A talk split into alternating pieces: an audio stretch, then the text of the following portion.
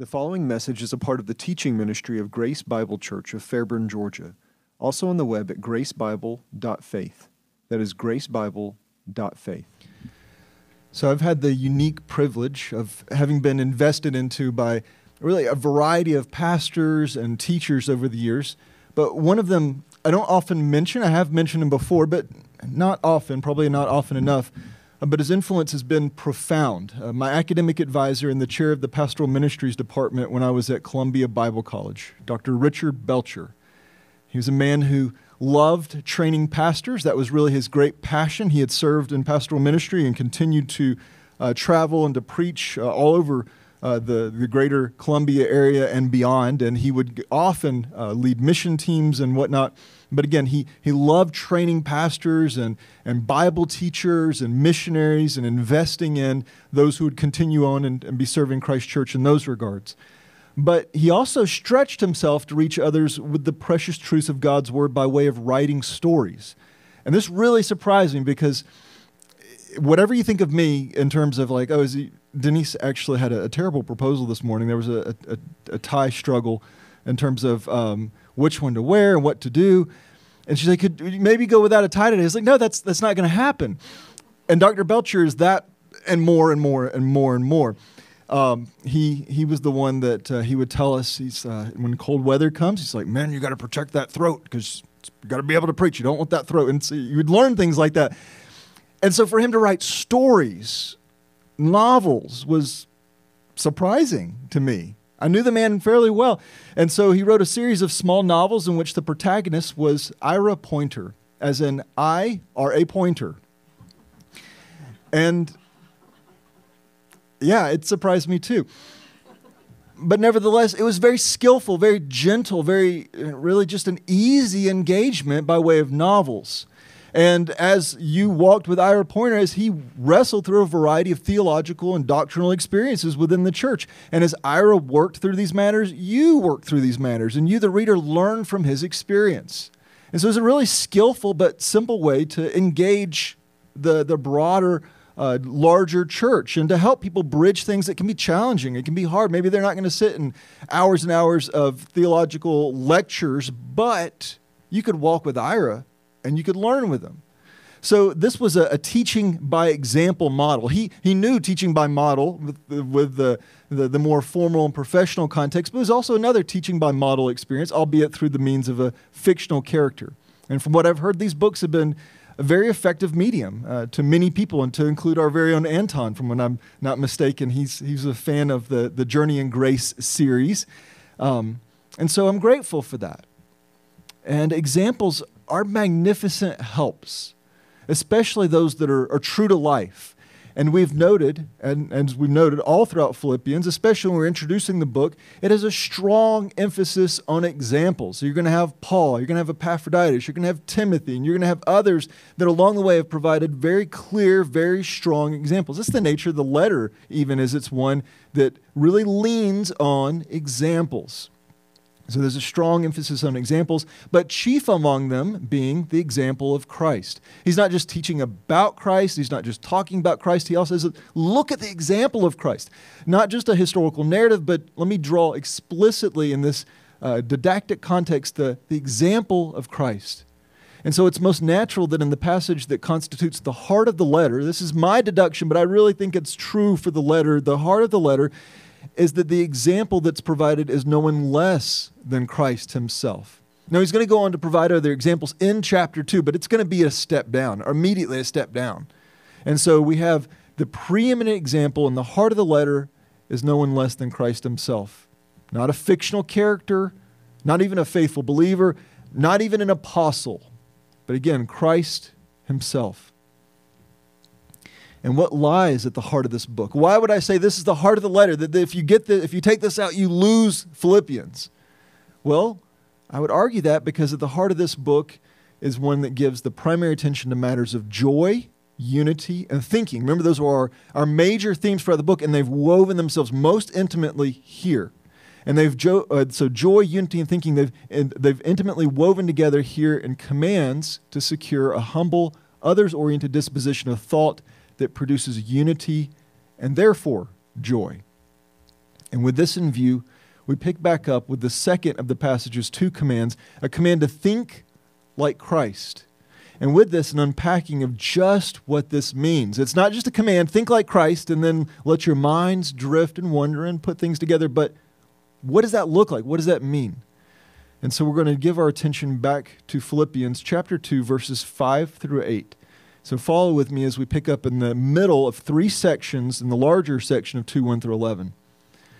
Philippians 2 5 through 8. Have this way of thinking in yourselves, which was also in Christ Jesus, who, although existing in the form of God, did not regard equality with God a thing to be grasped, but emptied himself by taking the form of a slave, by being made in the likeness of men being found in appearance as a man, he humbled himself by becoming obedient to the point of death, even death on a cross. Now, as we've stated, verse 5 was the second of the passage's two commands, the second of two commands that have a shared emphasis or aim. Paul wants us to think a certain way. That's his aim within these commands, really within the larger book as a whole, but more precisely with these two commands, Paul wants us to think a certain way. He wants us to think with a humble, others oriented disposition, one that most naturally produces unity within Christ's church. And he could have just stated that and moved on. And, and sometimes there's a value to being very, very concise, and maybe there's an advantage to having the, uh, the, the weight of other things to bear on it, and you can be more concise in that regard because you know that they're going to track with you. But Paul chose not to do that. What did he do? He could have just said, again, think with this way, think in a way that produces unity, think alike, move on. But he didn't. He pressed us here, didn't he? He pressed us and he advanced the matter of, of think the same way in the Lord to now, the second command, think like Christ. A matter that he also could have just left open ended, knowing that in doing such, our minds would likely be filled with a range of reflections on the Gospels, uh, drawing on how did Christ think? How can I think in a like manner? and just could have left it open ended. So he could have left it open ended with think with a unity of mind in the Lord, but he pressed it with think like Christ. And then he could have left that alone, but then he pressed it a little bit more, pressed us more here. And he effectively said, it's time to do some heavier lifting for a moment. Yes, you, you, you could let your mind drift and think about the Gospels. That's good. That's good, and you need to. And it's really going to contribute, it's going to help what we're doing today. But he wants to press us a little bit more he wants to, to press us to some heavy lifting for a moment. We don't always do that, it's not always necessary. For a long time, earlier in this section, it was easy things, easy to understand, hard to apply. These are harder to understand and really hard to apply. But we'll get there. So we have some a little bit of a strain, a little bit of a struggle, a little bit of wrestling with the text, and to some degree, even wrestling with one another in, a gracious manner because we're trying to help each other see a, a bit more clearly, to, to peek at the place where revelation fades into mystery. And that's a really difficult transition point to be at because we're going to we're going to struggle with where does revelation fade into mystery and, and how much is revelation? How much is mystery? And how do we understand what is revealed? It's a difficult thing to wrestle with as individuals. And then you have a bunch of individuals coming together with the like text trying to come to a similar conclusion and it's hard. It's very hard. And sometimes we're going to have some measuring various measures of agreement as it were along the way. So walk with me once more as we now come to the precipice of that place where what can be known, again, will fade into what is left for God's good pleasure alone. There's going to be things you're just going to have to say, you know what?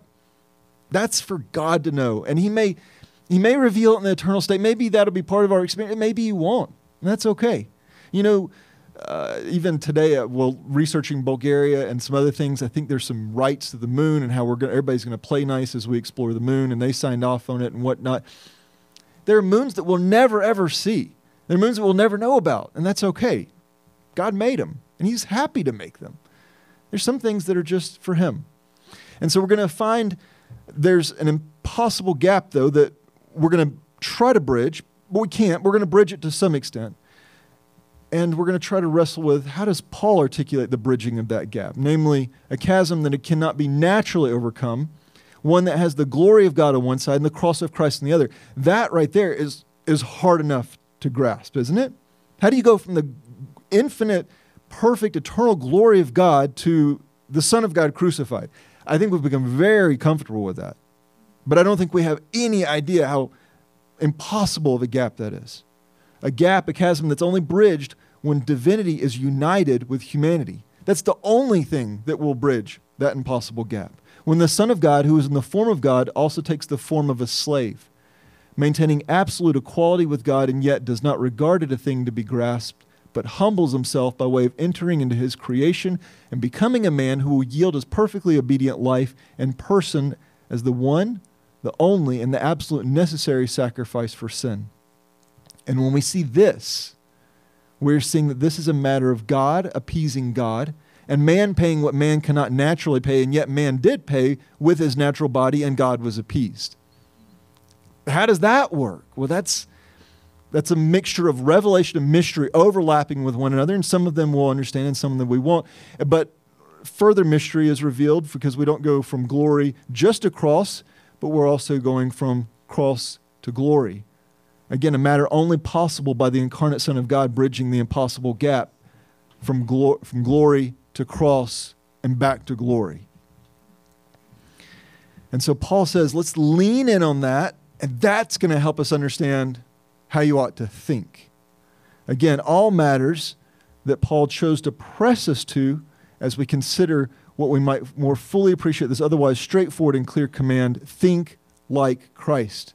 To think like Christ Paul framed it with revelation and mystery and wonder all mixed in there together. Glory cross to glory. Think like Christ. Think with a humble, others oriented disposition, and in this secure the unity that brings not only Paul joy, remember that's how it started off with this command fulfill my joy, but it also produces Christ joy, as it is the unity of his church, his body, his bride, that he humbly gave himself to redeem. Now, having this larger view of the commands in view, let's return to where we left off this last week, specifically with, but emptied himself. You know, for us, three words that, with a, a view to the whole of the passage, occupied our, our full attention last week. And perhaps you're not particularly surprised. Maybe you're thinking, boy, we've reduced from passages to a few verses to, to verse to, to, to three words we did engage the passage as a whole, but those three words are, are, are, weighty and challenging, and they have filled volumes of discourse and debate among those who are striving to better understand and articulate the glorious mysteries of the incarnation of Christ. It's a weighty, challenging subject matter, and yet it's going to be a key element to our understanding how Christ thought that we might also think in a like manner. And so we want to wrestle through all these matters well but we must also, again, remind ourselves that we can only go so far in such matters before, again, revelation gives way to mystery. Now, amongst ourselves, and certainly among our, our larger sphere friends, again, there, there are varying degrees of agreement. And, and mindful of this, I provided my, my own five conclusions. This helped me get my hands around it just a little bit, but I, my hands, I can't get my hands around it. It just helps a little bit, and I hope it helps you as we, we again wrestle to think through this and as I would hope you hope to encourage you to consider these matters as we think about how and what way did Christ empty himself. And so I propose the following five items here. First, Christ emptying was one of gain.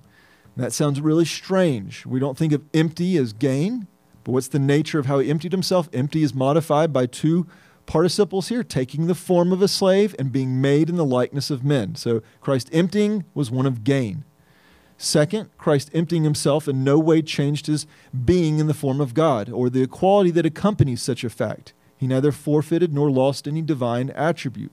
So he is fully God, was, is, and always will be. Nothing was lost in that process, nothing will be lost. Third, Christ's glory was in some manner concealed. It was not expressed as it was or would be, and yet it was present in his revealing the Father more person, more pers- and more personally displayed, but for a moment on the mountain. Fourth, Christ wholly submitted his will to that of the Father. We worked through that for a good while last week in terms of the nature of the submission of the Son. And then fifth, Christ operated in the power of the Holy Spirit. Again, something we gave a, I think, a healthy measure of attention to last week as well. So five items. I don't expect everybody to fully prescribe, but I do want to advance the conversation, and that's the best that I can wrestle through and articulate it for us. And it's going to be how we're going to operate moving forward in terms of pressing ourselves to think how did Christ think that we might think in a like manner? And then with these conclusions in view, I aim to remind you that wherever you land, they all direct us back to the bridging of the glories of God with the humility of the Son of Man. And so you have to get from glory to cross to glory. And those bridges, they don't naturally happen. They require supernatural work. They require something more than what we can offer intellectually or otherwise. And so they're pressing us also to something. And what are they pressing us to? An others oriented humility that we've all been called to mimic. So, why did Paul give that to us? Why did he give us hard and weighty things? Because he wants to, sh- to, to transform, to press us to think a certain way, namely like Christ. So, regardless of however much we agree or differ on some of these matters, we can all affirm that this is our aim. This is why Paul provided this most magnificent text that we're going to wrestle to until we've exhausted ourselves, and then we're going to find rest in the magnificent nature of God's mysteries. Again, among them being that the glorious God that we so richly celebrate chose to make himself known in this way. And in return, what do we do when we finally get to that point? Well, we respond in worship, to include the worship that's expressed with the renewing of our minds, again, with a humble, others oriented unity in the Lord. That's where we're getting to. That's why he wrote these very challenging things. Now, having this foundation of the matter of Christ emptying himself, we're going to give our attention to the two means or manners by which Christ emptied himself. Christ emptied himself by taking, and Christ emptied himself by being made. That's the nature of how he emptied himself by taking the form of a slave and being made in the likeness of men. So, taking the form of a slave. So, two weeks ago, I think it was two, maybe three weeks ago, when walking through the passage's other use of form or morphe, we concluded that uh, this term is communicating the possession of an objective reality or state of being, that it is used to express the essential character or, or nature of something. And so now we have that term once more. So he was, the, was and is, he's existing in the form of God. Now he's taking on the form of a slave. Therefore, when Paul stated that Christ exists in the form of God, he was expressing that Christ possesses the essential character or nature of God and is therefore holy God and as such equal to God. Now, in this portion of the text, when speaking to Christ's humility, he provides us a most profound contrast that Christ took the form of a slave. And this is not in any way whatsoever to infer that Christ exchanged one form for the other but rather that he took on a second form. Christ, who was, is, and always will be God, also took on the form of a slave, a humbled expression of humanity, an element of his emptying himself. Now, slave has a, a range of expressions among God's people and has perhaps the paradoxical capacity to be used in both an honorary and humbling identity. So we come to Acts chapter 4, verse 29. We, we hear the petition by the early church believers. And now, Lord, take note of their threats and grant that your slaves may speak your words with all confidence. So plainly, the early church believers assume the identity of being slaves. But how are they using the term? Uh, that may well be open to some consideration, as it could have been a, a natural carryover of the Old Testament sentiment of being a servant of Yahweh, which is probably how Mary and Simeon incorporate it into their own identity and their own prayers. So we see in Luke chapter 1, verses 46 to 48. And Mary said, My soul magnifies the Lord, and my spirit has rejoiced in God my Savior. For he has looked upon the humble state of his slave. For behold, from this time on, all generations will count me blessed. And then Luke 29 to 31, Simeon uh, embracing the infant Jesus. Now, Master, you are releasing your slave in peace, according to your word. For my eyes have seen your salvation, which you have prepared in the presence of all peoples. And as you may well remember, being a servant of Yahweh was an honorable identity. Moses was clearly esteemed in this manner, and Joshua then went on to assume a like identity. So we see in Joshua 1 7, only be strong and very courageous to be careful to do according to all the law which Moses, my servant, commanded you. Do not turn aside from it to the right or the left so that you may be prosperous wherever you go. And then we advance forward to the end of Joshua, speaking of his life. Now it happened that after these things, Joshua, the son of Nun, the servant of Yahweh, died, being 110 years old. So, slave or servant has a, a range of expressions to it, but the context here in Philippians 2 is plainly not of the nobler nature but rather is the common and lowly form of slavery. It is the antithesis to one who rules, to one being Lord, which again reminds us of the innumerable paradoxes bound up in the incarnation as Christ was both Lord and slave simultaneously. But again, being in the form of a slave was an accurate and true articulation of Christ's pre resurrection incarnation, an excellent description of his identity and faithful service. And it fleshes out what we've affirmed regardless of elements of his emptying himself, namely that his glory was in some measure, in some manner concealed, that he had wholly submitted his own will to that of the Father, and then he operated in the power of the Holy Spirit. But why? Because a slave is naturally in a subordinate role. A slave naturally takes orders and commands. We see this with the, the plain context of things such as Matthew chapter 8, verse 9. For I also am a man under authority with soldiers under me, and I say to this man, Go, and he goes, and to another, Come, and he comes we get that. that. That's a soldier obeying the orders of a superior officer. And to my slave, do this, and he does it. There's a clear subordinate role there. And again, though, here's the irony of the paradox: this soldier's affirming the humbled servant, of the humble servant Jesus.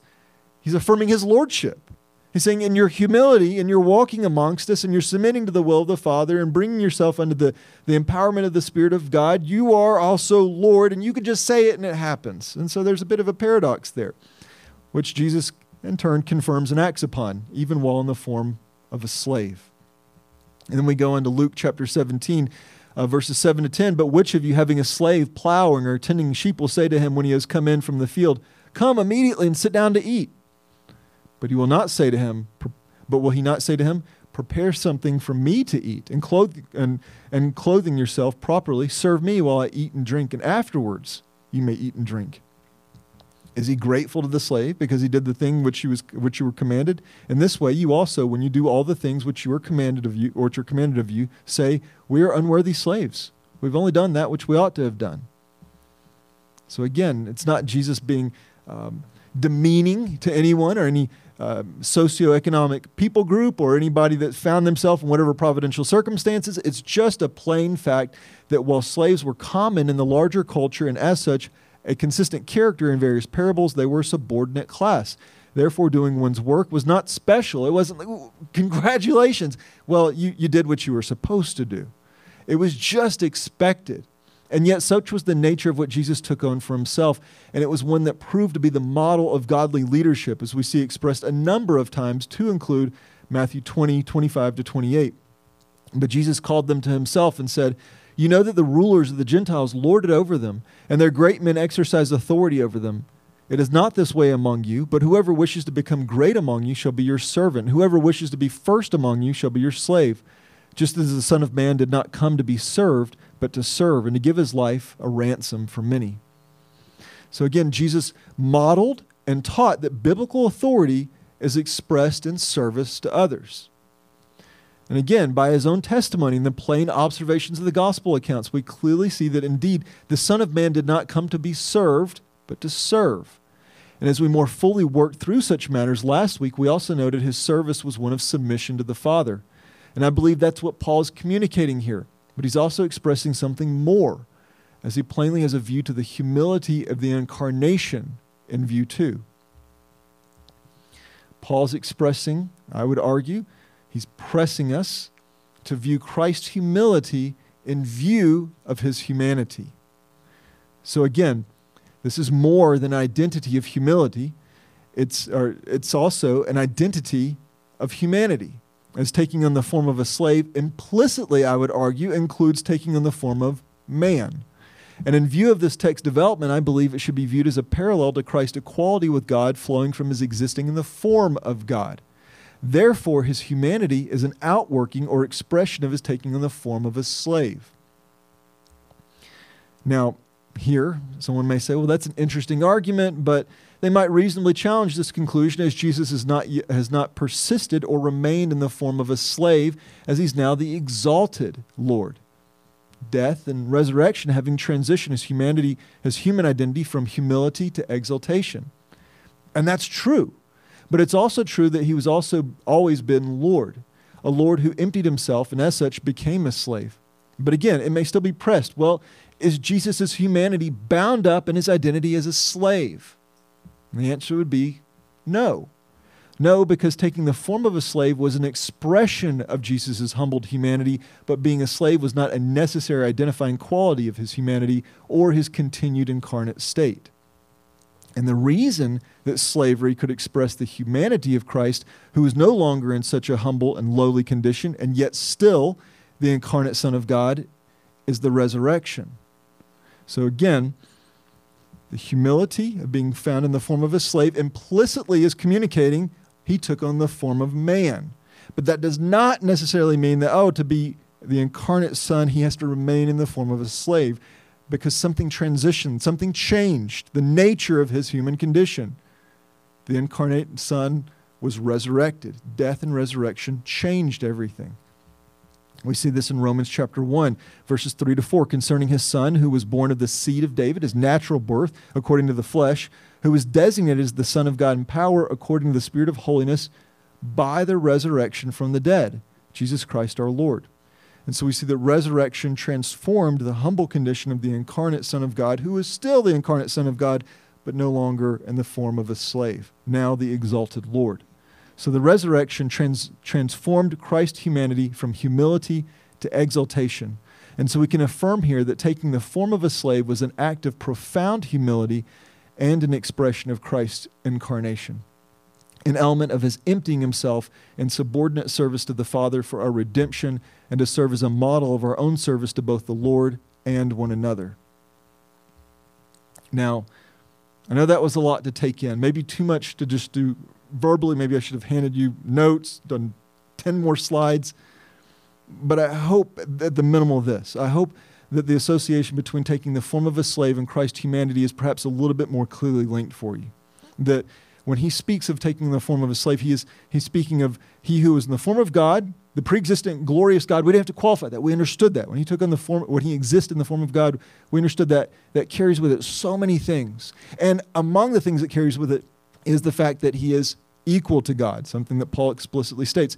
And so, by parallel, I would argue taking the form of a slave, that lowly condition that we know was expressed in his humanity, it's implicitly part of that taking the form of a slave.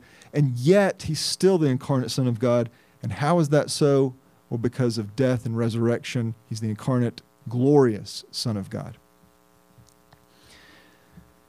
So, again, slave expressing humanity. And while I hope that's clear, Paul does a better job. He makes it a little bit more clear for us. And it's as though he's saying, let me be a little bit more emphatically clear as he modifies emptied with the second participle, with being made, specifically being made in the likeness of men. Now you might think that doesn't help me any because that term likeness, likeness, maybe that introduces for you some challenges, um, provoking you to wonder if likeness equals actual existence or experience as it may be likeness is are we using a simile now? Uh, is it a point of comparison without full or true equivalency? So he was in the likeness of men so maybe that even makes it more challenging? No not necessarily. And there's a reasonable but it is reasonable to consider that. It's a reasonable place to consider and to wrestle with that. However we must tread carefully here noting that the definition of a simile by merriam-webster is a figure of speech comparing two unlike things to unlike things that is often introduced by like or as. In the example they give, cheeks like roses. It doesn't mean you have roses for cheeks. Eh, they have similar qualities, but they're unlike one another. And therein lies the perspective point of tension or even problem, the comparison of two unlike things, which is not what Paul is getting at. Because we know from the plain testimony of the scriptures, including what we've been working through in our passage regarding the two forms Christ exists in the form of God, and Christ took the form of a slave. We therefore do not have a comparison of two unlike things. Divinity and humanity naturally would be unlike, but they've been what? United. United in Christ, who does not simply appear to be like a man, as he indeed is a man. So perhaps if Paul had not established that Christ took on the form or core attributes, features, and essence of a slave, which implicitly communicates his taking on humanity, a matter made explicitly clear in the larger testimony of his role as a slave or servant while also remaining Lord throughout his public ministry, maybe then we could more dutifully wrestle with the comparison of two unlike things, as we would not have this point of uh, this bridge of divinity and humanity. But we do We do. We have humanity united to divinity.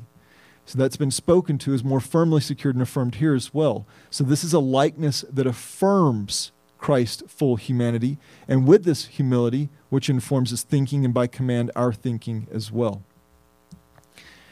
And so, to help us express this by way of noting the importance of being made, which is a critical part of being made in the likeness, being made in the likeness of men, Robert Gromacki, I apologize to his family, I'm sure it's pronounced differently, wrote the following quote, The verb made, again, looks at the event of the incarnation, specifically at the conception, not the birth.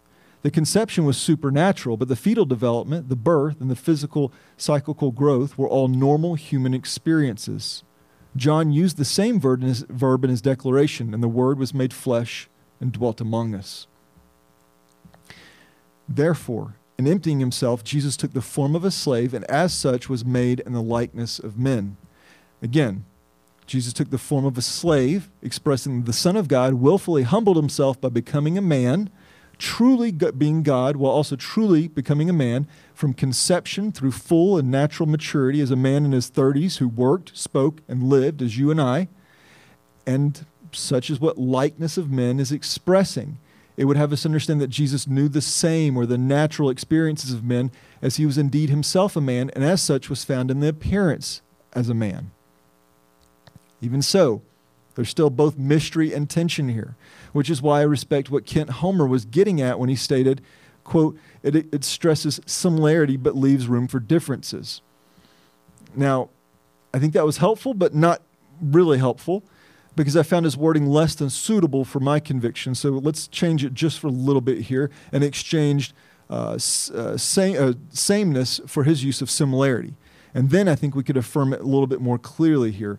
So he's, that being said, the refined version of his statement, it stresses sameness, but leaves room for differences. You might think, well, that's a way to get out of things, isn't it? Same but different. Well, it's part of the paradox here. He was in the likeness of men, and that he was fully man, and yet there were distinctions. And perhaps that sounds again like we're wiggling around things and uh, just throwing under the paradox. Well, it's the tension the scriptures leave us with, and I'm okay with that. Which is why I also appreciated the careful thoughtfulness of Gordon Fee's conclusions here, as he recognizes that likeness includes a measure of intentional ambiguity so as to remind us that while Jesus was wholly God, he was also wholly man, and in this way was like us, even while also being distinct from us too. Or in his own words, he states, quote, the word likeness has been the troubling word in this phrase, especially in light of this even more difficult word, appearance, in the first phrase of the next sentence. But again, the difficulty stems more from philosophical theology than from Paul. The word is used primarily because of Paul's belief, in common with the rest of the early church, that in becoming human, Christ did not thereby cease to be divine. This word allows for the ambiguity, emphasizing that he is similar to our humanity in some respects and dissimilar in others. The similarity lies with his full humanity. In his incarnation, he was like in the sense of the same as. Okay, but wherein lies the distinction then? Where's the distinction in his humanity? Because we need to be very careful. He was like us in all ways and tempted and, and, and walked and struggled and slept and, and ate and had. So, in what way was he distinct? We need to be very careful here. Well, I think we have some help from Paul in another passage in the book of Romans, where he uses the same term for likeness. Romans chapter 8, verse 3. For what the law could not do, weak as it was through the flesh, God did, sending his own Son in the likeness of sinful flesh as an offering for sin. He condemned sin in the flesh. So, Jesus was in the likeness of sinful flesh, and that he was like it and yet distinct from it too, and that he was indeed a fleshly or natural man in this regard, but without sin. And being in the flesh as a natural man, he condemned sin in the flesh, an act that required the union of God with sinless humanity. And this relationship being, of being in the flesh and yet distinct from the fleshly experience of others is what helps us appreciate this likeness being elevated beyond a simile. It was not simply as if Jesus were in the flesh. Indeed, he was in the flesh and is in the flesh as he was and is wholly man. Otherwise, the whole of this context in Romans 8 falls apart as well. As it also requires that Jesus be in the flesh and yet distinct in the nature of his experience as it was without sin. So, once more, just for good measure, Jesus was in the likeness of man because he possessed all the qualities and characters of a man. He was a man and he is a man, albeit he is God and man. And in considering these matters, it was most appropriate that on Wednesday I, I just, does anybody have a song? I, I naturally looked to Isaiah. He's our song guy on Wednesdays, or by kind of by default. And he said, "O come, O come, Emmanuel." And he didn't just start singing; he just pitched the song, and I found it rather efficiently. It was actually I probably should have taken longer because it was artificially quick, but we were able to sing it together. And some of you may have sang it uh, when you were um, remotely with us. But we sang, O come, O come, O come, Emmanuel. And it was fitting for this text and a review of this text because Christ emptying himself by taking the form of a slave and being made in the likeness of men had defined starting point when divinity was knit to humanity. Luke chapter 1, we're very familiar with this, especially in this upcoming season of the year, 134 to 35. But Mary said to the angel, How will this be since I am a virgin? The angel answered and said to her, The Holy Spirit will come upon you, and the power of the Most High will overshadow you.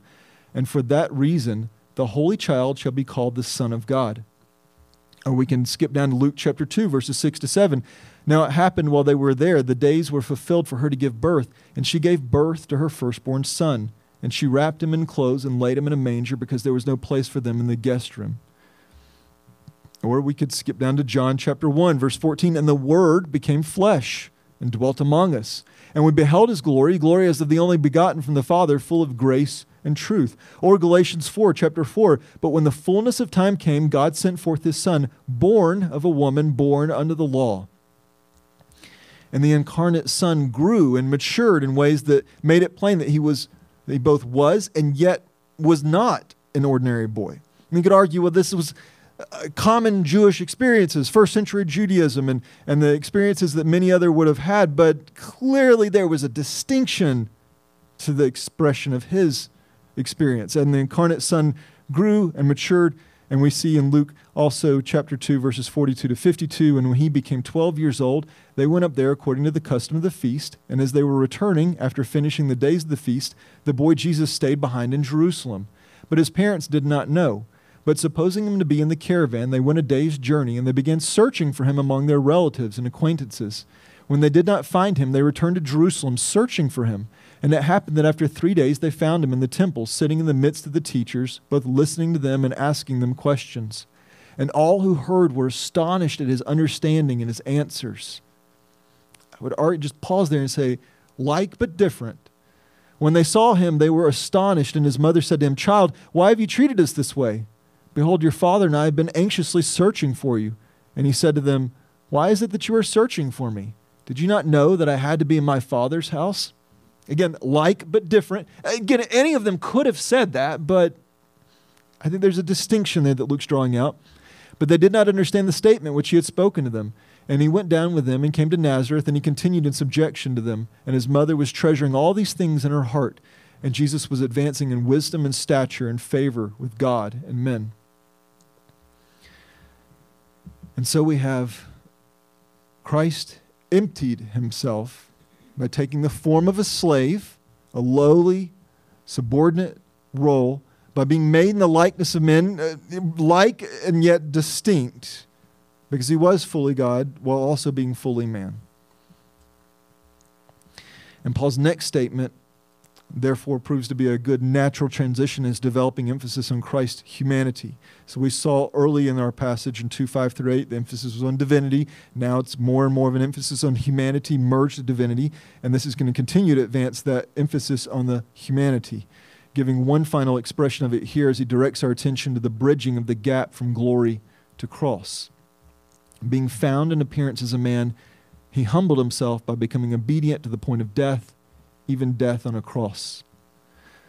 So, again, being found in appearance as a man. Now, that really does sound like a superficial observation, does it not?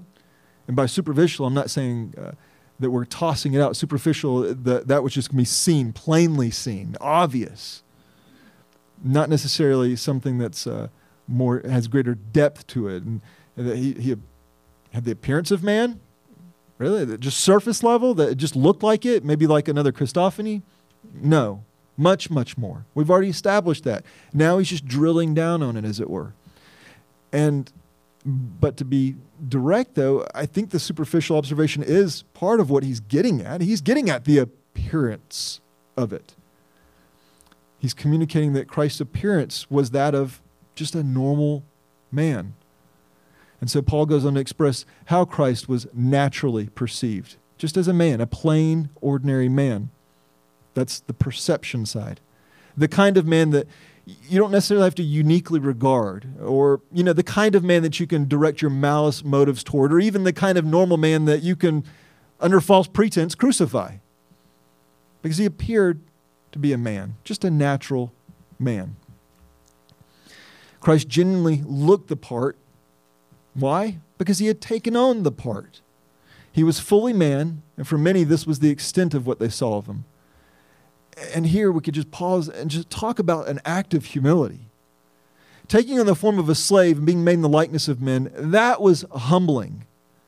But to be found in appearance not as the King of glory who took on humanity, but simply just as a man, just a plain, ordinary man, that's incredibly humbling. And we see the working out of this reality time and again throughout the Gospels, this being found in his appearance as a man. Matthew 8, 23 to 27. And when he had gotten into the boat, his disciples followed him. And behold, there arose a great storm on the sea, so the boat was being covered with the waves. But Jesus himself was sleeping. And they came to him and got him up, saying, Save us, Lord, we are perishing. And he said to them, Why are you so cowardly, you men of little faith? Then he got up and rebuked the winds and the sea, and it became perfectly calm. And they said, Oh, of course you did, because you're the creator. And the men marveled they're, wow, wow, this is the, the great and glorious God who's taken on flesh and walked among men. No, the men marveled and said, What kind of man is this that even the winds and the sea obey him? Matthew 13, 54 to 57. And he came to his hometown and began teaching them in their synagogue. So they were astonished and said, Where did this man get this wisdom and these miraculous powers? Is not this the carpenter's son? Is not his mother called Mary and his brothers James and Joseph and Simon and Judas? And his sisters, are they not all with us? Where, did the, where then did this man get these things? Where, and they were taking offense at him. But Jesus said to them, A prophet is not without honor except in his hometown and his own household.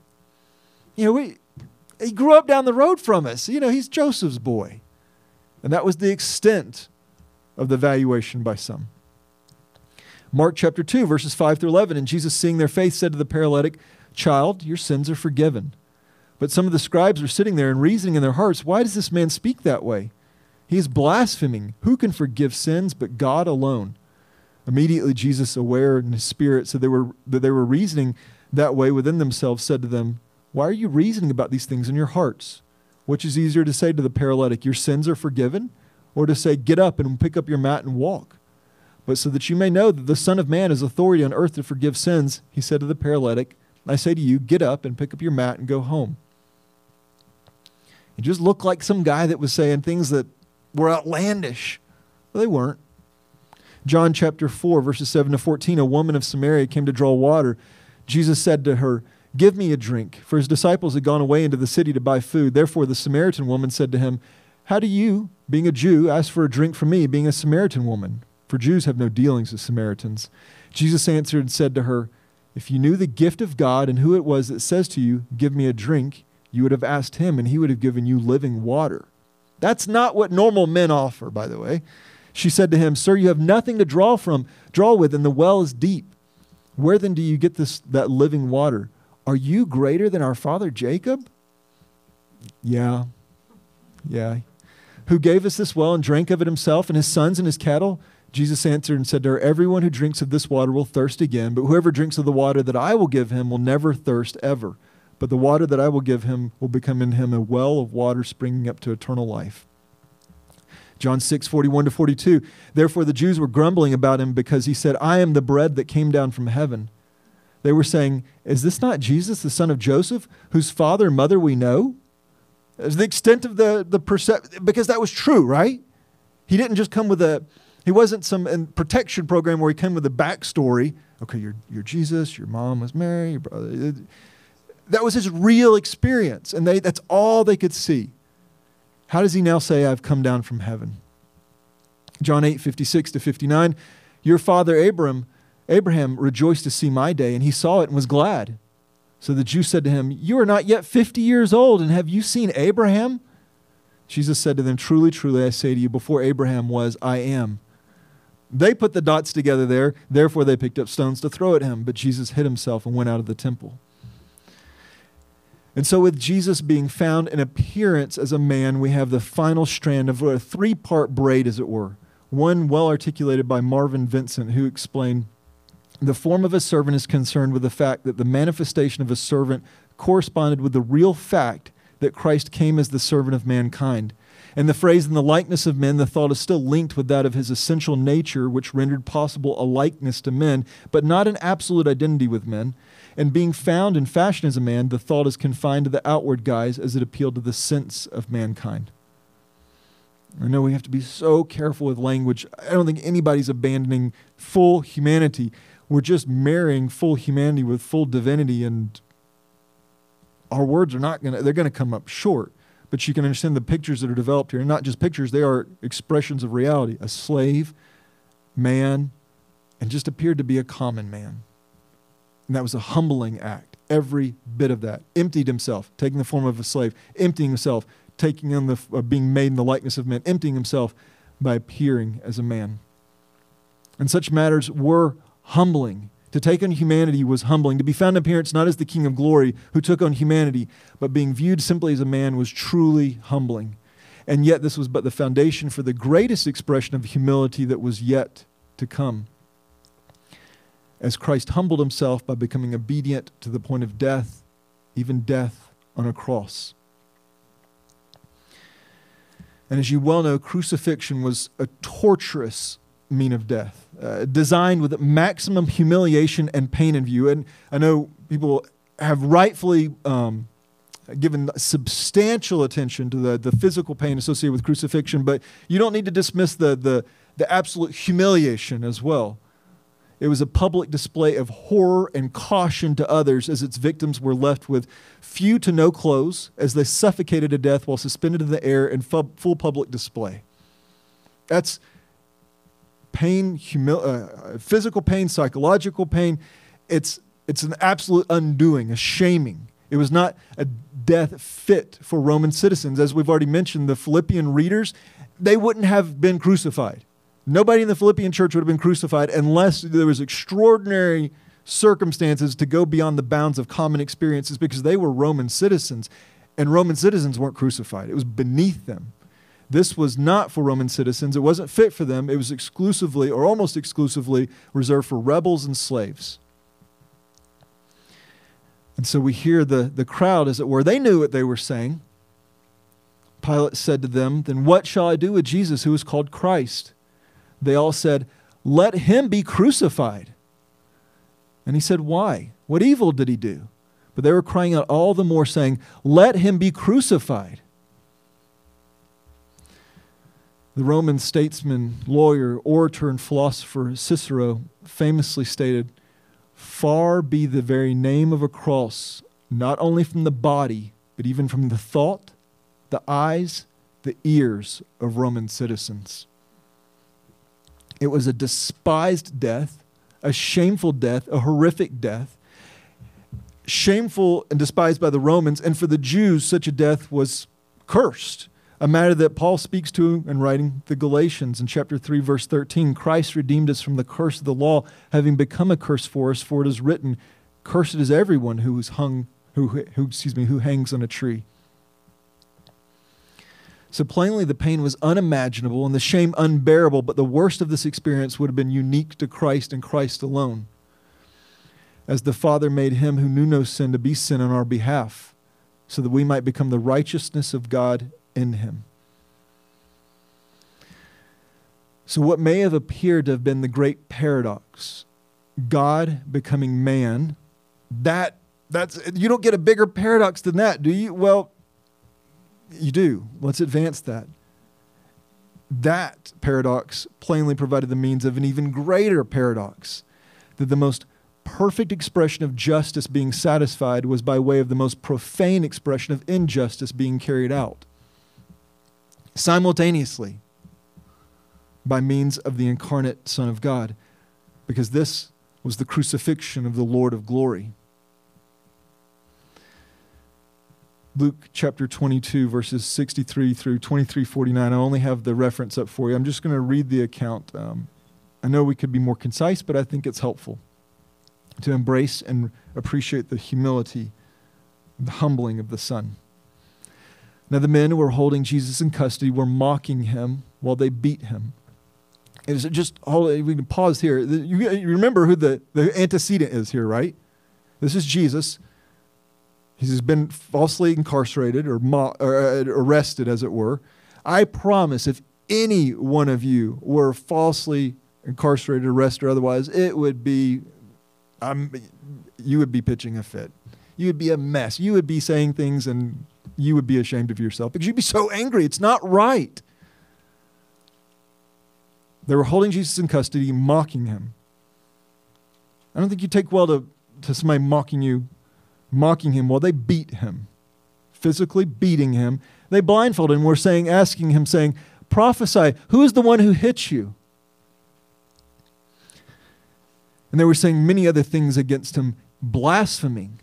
And as the day came, the Sanhedrin of elders and the people assembled, both chief priests and scribes, and they led him away to their Sanhedrin, saying, if you are the Christ, tell us.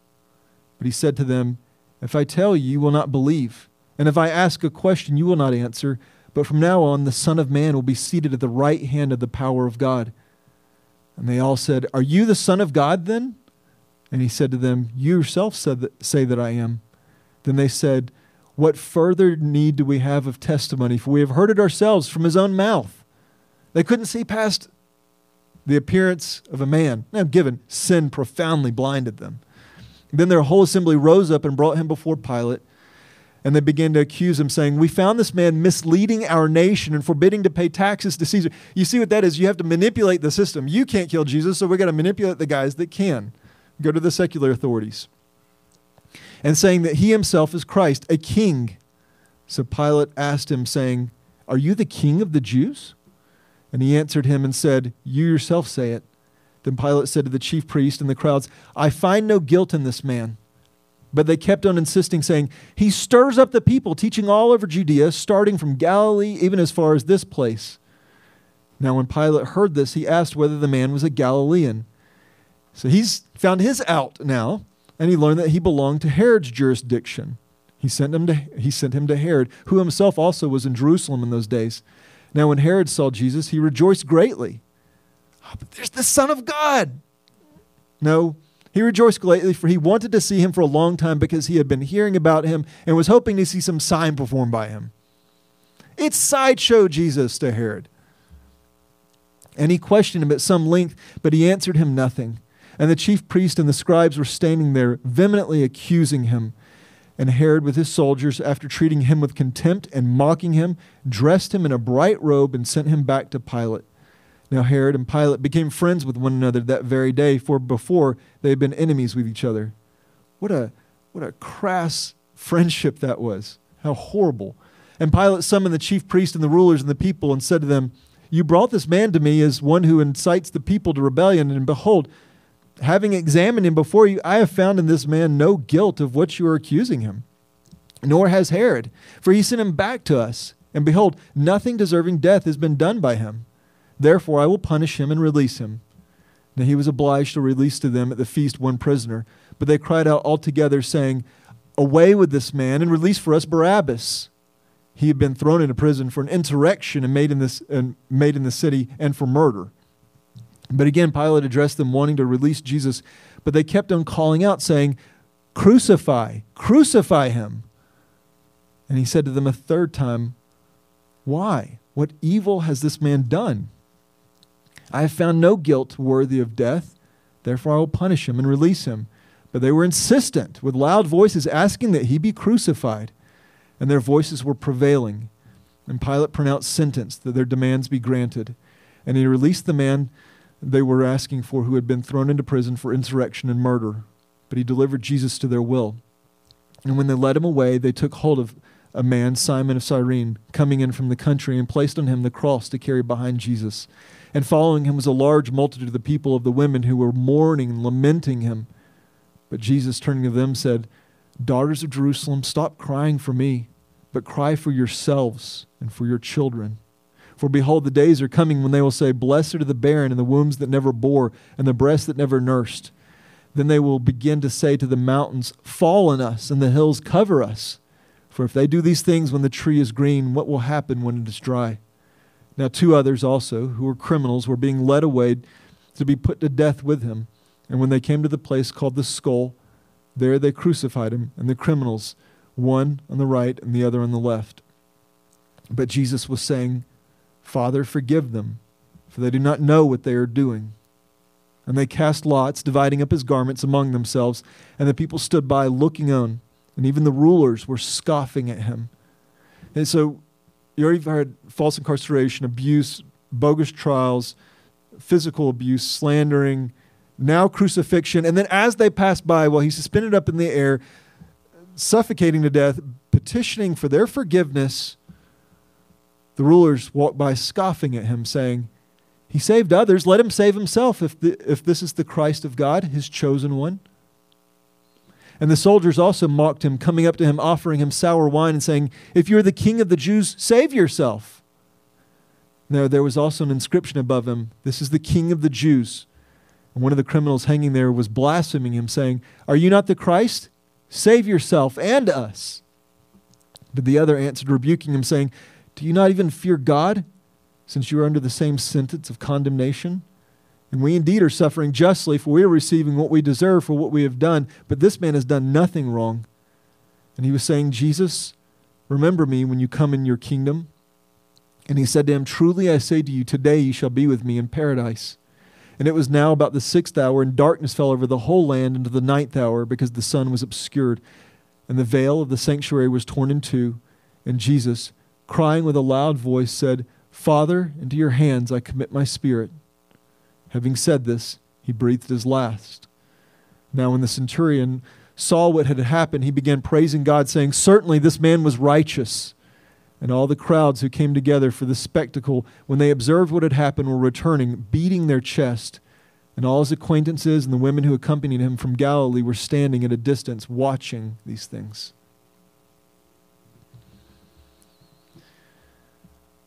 And so Paul now echoes once more have this way of thinking in yourselves, which was also in Christ Jesus, who, although existing in the form of God, did not regard equality with God a thing to be grasped, but emptied himself by taking the form of a slave, by being made in the likeness of men.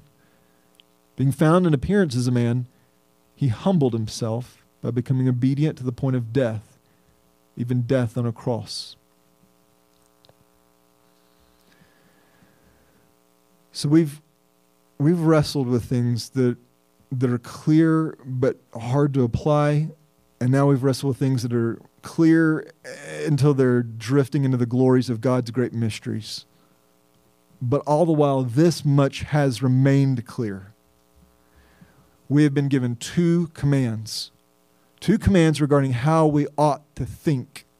And in this, we were pressed not just to think in a certain way, but to think like Christ. And we've done our best to examine such matters together over the last few weeks.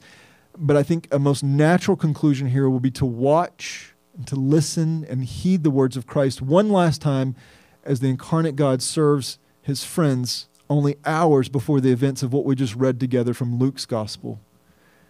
And then, after he served them, what did he do? He says, You, you go and do the same. You think like I thought. And when you think like, you, like I thought, you'll act like I acted. John chapter 13, verses 3 to 17. Jesus, knowing that the Father had given all things into his hands and that he had come forth from God and was going back to God, got up from supper and laid aside his garments, and taking a towel, he tied it around himself.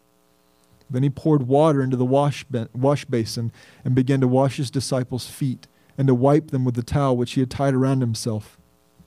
So he came to Simon Peter. He said to him, Lord, are you going to wash my feet? Jesus answered to him, or said to him, what am I what I'm doing you do not realize now, but you will understand afterwards. Peter said to him, You will never wash my feet ever. Jesus answered him, If I do not wash your feet, you have no part with me. Simon Peter said to him, Lord, not only my feet, but also my hands and my head.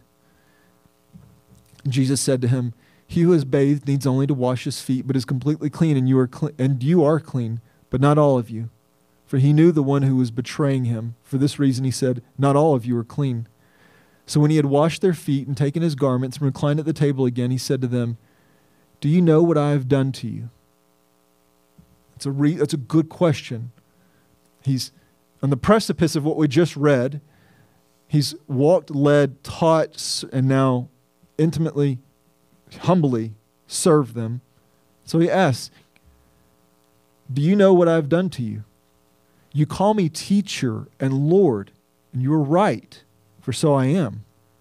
If I then, the Lord and the teacher, washed your feet, you also ought to wash one another's feet.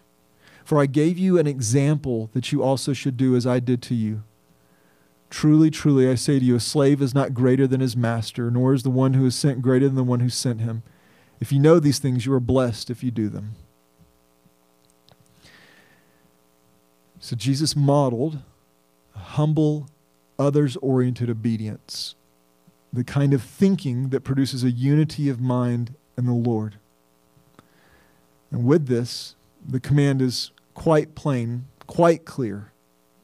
Have this way of thinking in yourselves, which was also in Christ Jesus. All right, let's pray.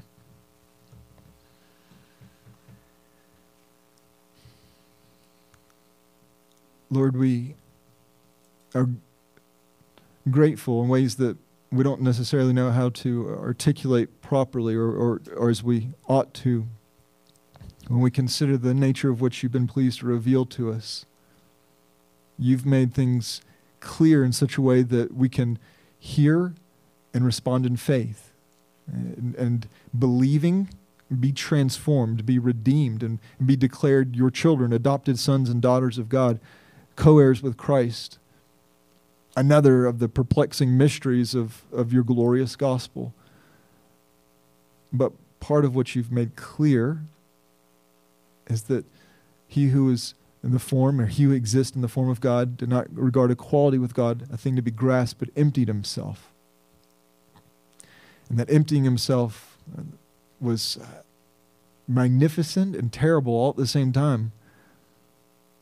Taking the form of a slave, we have hard enough time picking up after, after ourselves, much less bringing ourselves under the authority and care of another. And then taking the uh, having or uh, becoming the appearance as a man, being made in the likeness of man, taking on full humanity, which again was implicit in the, the taking on the form of a slave. The Creator stepping into creation, walking among us, being fully God, yet fully man. These things are beyond our grasp.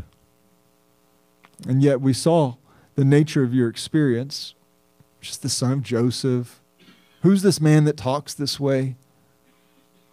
And you continually humbled yourself and submitted yourself to the will of the Father and the empowerment of the Spirit. And in this, you not only redeemed us, you exemplified for us what we ought to do now, how we ought to think. And so, Lord, would you be pleased to help us? We're going to wrestle with the particulars, and that's okay.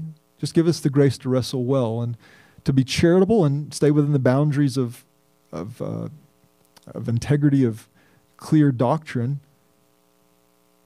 But Lord, we want to wrestle well because we want to understand the nature of how Christ thought so that we can put that to action.